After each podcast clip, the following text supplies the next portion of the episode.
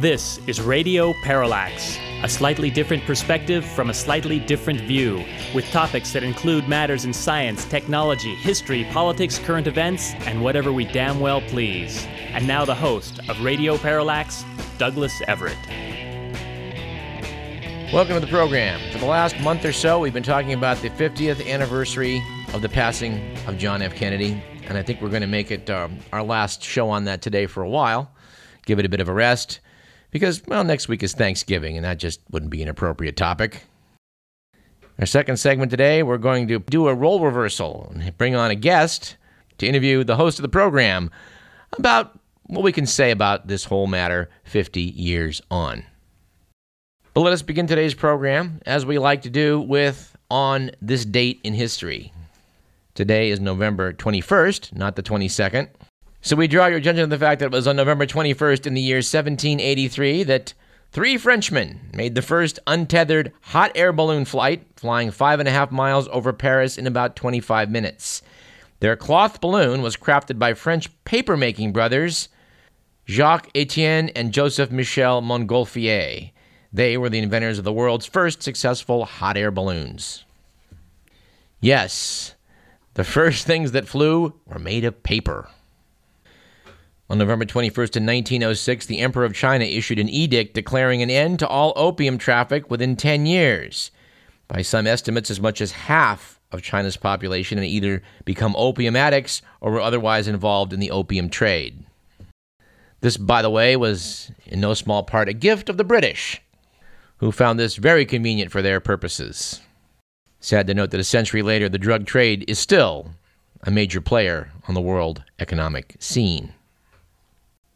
On November 21st, in 1974, despite President Gerald Ford's veto, the United States Congress passed the Freedom of Information Act. Our quote of the day comes from Peter Gleick, who wrote an op ed piece to the Bee a couple weeks back. He's the president of the Pacific Institute in Oakland and member of the U.S. National Academy of Sciences, referring to this infamous Delta project we've been talking about for the past year on the show.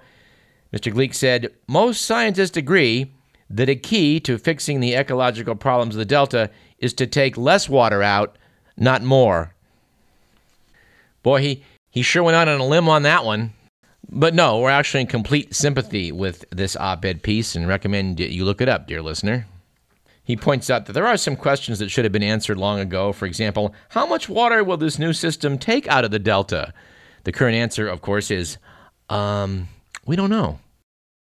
Gleick goes on to say, well, why is that? Well, because future scientific studies will identify project yield.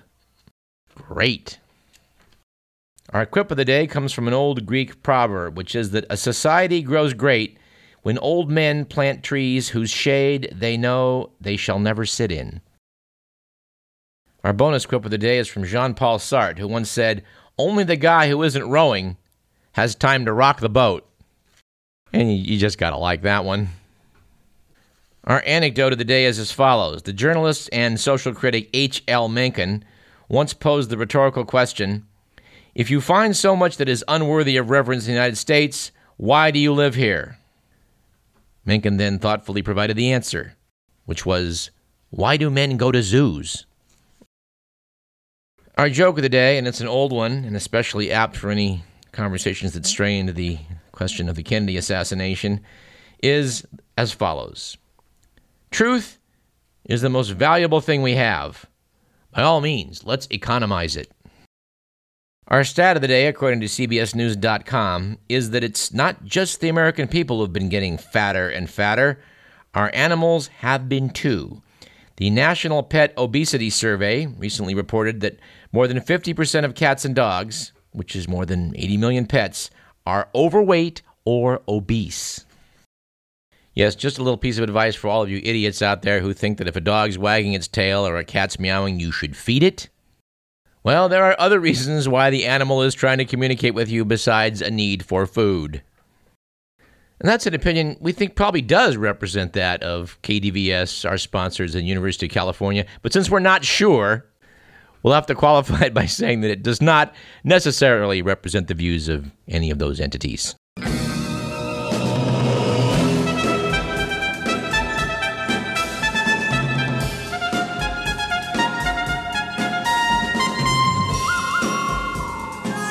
Let's do a quick run through the good, the bad, and the ugly.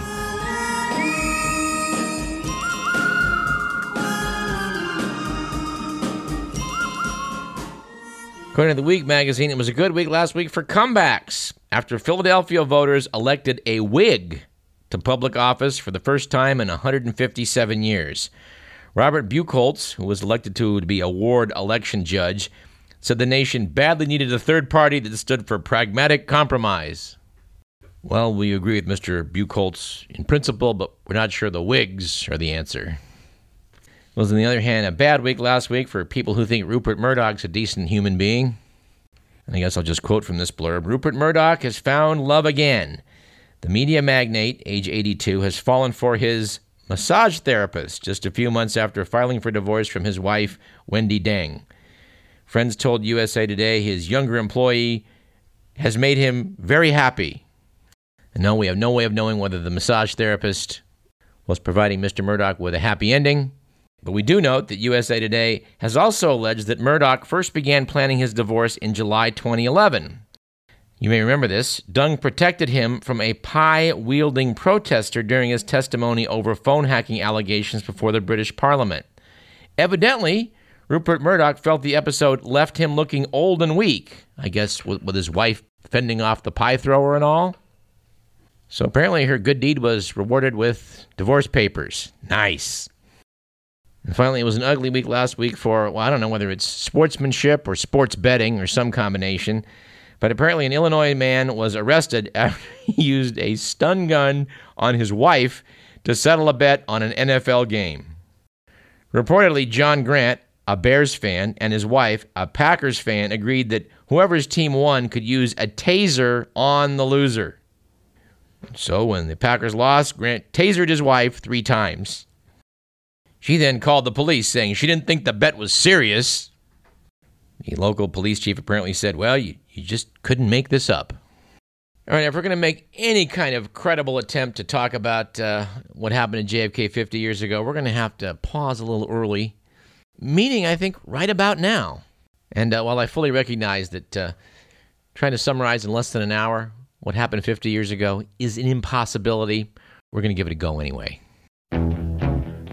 So let's take an early break. I'm Douglas Everett. This is Radio Parallax. Don't go away.